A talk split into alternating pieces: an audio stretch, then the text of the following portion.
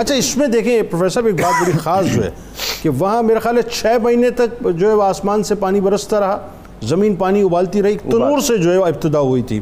اور آپ یہ دیکھیں جودی کے پہاڑ پہ جا کے وہ کشتی ٹھہری۔ لیکن پوری کی پوری جو زمین تھی وہ غرق ہو کے رہ گئی تھی ختم ہو گئی نا۔ یعنی اللہ تعالیٰ نے آسمانوں کے دروازے کھول دی یہاں جو خاص بات ہے حود علیہ السلام کی قوم کے حوالے سے جسے ہم قومیات کہتے ہیں میں ایک بات میں دیکھ رہا تھا کہ اس زمانے میں ٹیکنالوجی نہیں تھی۔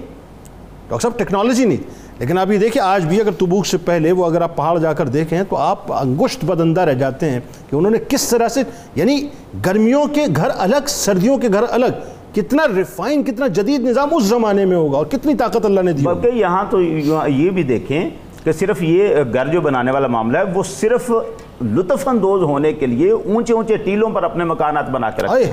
یعنی ان میں رہنا نہیں ضرورت نہیں ہے ان کی۔ یہ بات ان کو کہی ہے۔ حضرت حود علیہ السلام نے اتبنون بکل ری ان آیت تابسون جہاں کوئی اونچا جگہ دیکھتے ہو ٹیلا دیکھتے ہو وہاں کھیل کود کے لیے یہ انجائے کرنے کے لیے تم اپنا ایک مکان بنا لیتے ہو۔ وَتَتَّخِذُونَ مَسَانِعَ لَعَلَّكُمْ تَخْلُدُونَ۔ اور تم گھر اس توقع پر بنا رہے ہو گویا کہ ہمیشہ تم نے اس میں رہنا ہے۔ یہ ان کا رویہ جو تھا وہ بنایا ہوا۔ تانحتون الجبال بیوتا تم نے پہاڑوں میں اپنے گھر بنا لیے ہیں۔ یہ کیسا رویہ ہے؟ یعنی ٹیکنالوجی تو بعد میں آئی ہے۔ اس وقت بھی ان کے پاس ستون بڑے بڑے اونچے کھڑے کر دیے۔ جس طرح ان کے قد ہیں دو دو سو فیٹ کے برابر اس طرح اونچے اونچے وہ ستون کھڑے کر کے بنا رہے ہیں۔ اس زمانے میں ان کے پاس وہ اعلیٰ ٹیکنالوجی ہلاکت کے اسباب کیا ہوئے؟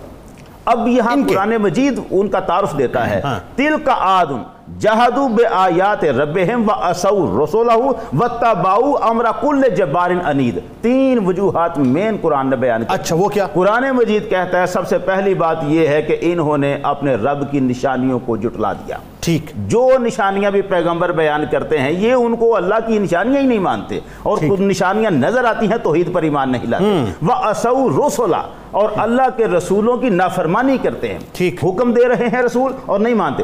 وہ جو مین وجہ قرآن بتاتا ہے وَتَّبَعُ أَمْرَ كُلِّ جَبَّارٍ عَنِيدٍ ہر ظالم ہٹ درم کا حکم ماننا۔ یہ حکم ماننے کا دراصل مطلب یہ ہے کہ ایک رویہ ایسا اپنا کے رکھا ہوا ہے جس میں ظلم پایا جاتا ہے ہٹ در بھی پائی جاتی۔ وہ لگے ہی اس کام پر ہوئے ہیں کہ دوسروں پر ظلم کرنا ہے اور اپنی ضد سے نہیں ہٹنا۔ یہ جو مین تین اسباب بتاتا ہے قرآن ان کی وجہ سے عذاب بالکل ٹھیک۔